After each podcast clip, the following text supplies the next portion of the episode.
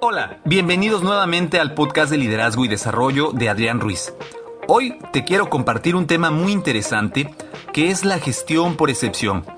Como líderes, dentro de los equipos de trabajo, uno de nuestros objetivos principales es liberar el 50% del rendimiento que los empleados han encerrado dentro de ellos mismos. Esto se consigue motivando a que los colaboradores trabajen a niveles aún más altos porque ellos así lo desean, no porque deban o tengan que hacerlo. Es muy importante recordar que no se puede motivar a nadie desde el exterior. Lo único que se puede hacer es crear ese entorno que estimule a esa otra persona a motivarse interiormente y entonces, como consecuencia, consiga hacer un trabajo más abundante, pero sobre todo mejor. Una manera de conseguirlo es a través de la gestión por excepción, ya que es una excelente herramienta para lograr motivar al personal para mejorar el rendimiento.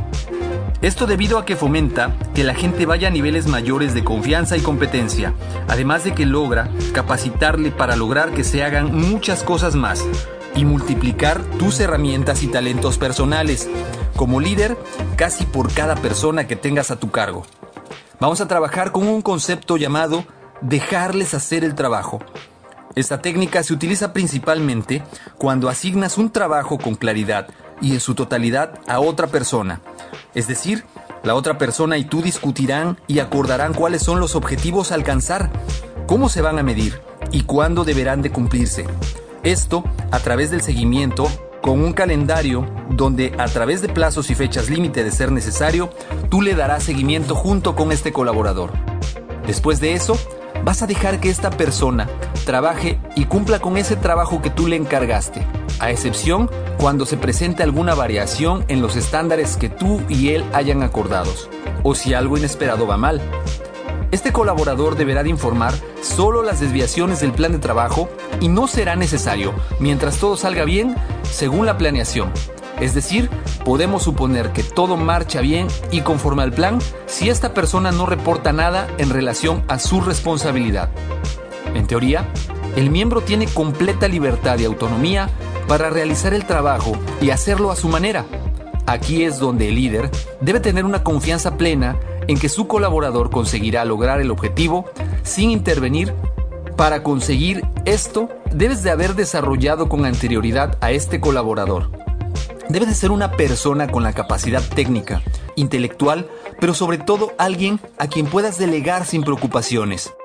Aun si la gestión por excepción te permite comprobar de vez en cuando el trabajo para ver cómo van las cosas, queda resistir la tentación de interferir de algún modo. Es decir, mientras más libertad y responsabilidad le des a tus empleados para hacer el trabajo a su manera, más positivos y motivados estarán esto podrá ahorrarte un montón de tiempo.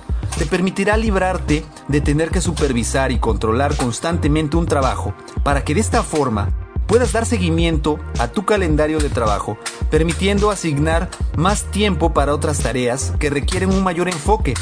Y cuando el colaborador al que le asignaste esta tarea finalice, tendrá el orgullo y capacidad de decir yo puedo y se mantendrá en un elevado nivel de motivación. Cabe mencionar que un excelente líder también es aquel que de manera constante crea las condiciones en las cuales los empleados pueden decir que hicieron solos el trabajo con directrices, instrucciones o dirección mínima. Esto trae como resultado que se sientan positivos y felices, es decir, como ganadores. Se mantengan con un elevado nivel de entusiasmo y motivación que les permitirá conseguir más tareas o incluso hacer más trabajo. Es así como la gestión por excepción se convierte en una herramienta que se puede usar regularmente para alcanzar como líder todos tus objetivos. Como lo mencioné anteriormente, esto se logra de una manera más eficiente cuando es utilizada con colaboradores de competencias comprobadas.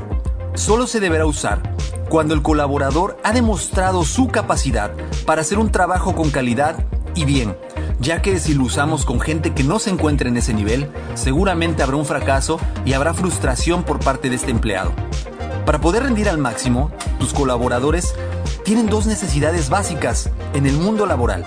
La primera es la necesidad de autonomía, la cual es la necesidad de ser visto y respetado como individuo y lograr sobresalir por su rendimiento personal.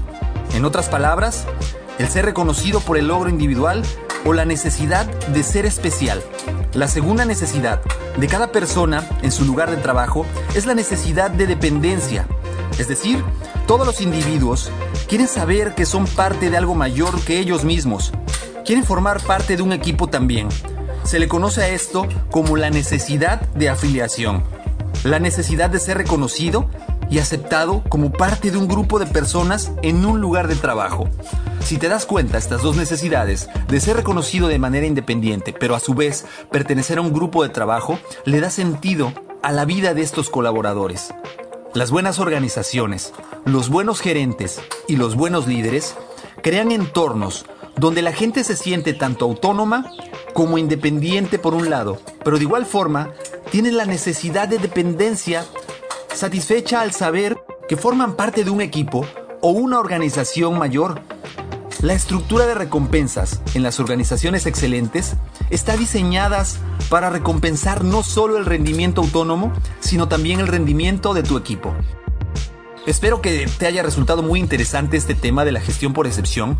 Realmente es muy interesante eh, ver que aquellas personas que están plenamente motivadas, tienen la capacidad técnica, la capacidad intelectual, pero sobre todo tienen la confianza del jefe, son aquellos que tienen mayores posibilidades de crecimiento y liderazgo. Es aquí donde tú como líder estás preparando a esos otros líderes que vienen detrás de ti y que serán ese trampolín para que puedas dar el salto en el desarrollo profesional que tú quieres. Espero que haya sido de tu agrado este tema. Eh, de verdad que me gustaría mucho que me compartas qué opinas, si aplicas este tema con tus colaboradores en tus centros de trabajo, si realmente eh, tienes colaboradores que ya estén en este nivel de confianza en el cual tú puedes delegarle tareas sin supervisión. Y si estás en camino, también platícamelo los medios de contacto, recuerda que son correo electrónico adrianrogelioruiz.com. En Twitter me encuentras como Adrián Rogelio Ru. Y de igual manera me gustaría que me dejes tus comentarios en la página de YouTube, en el canal Master Time.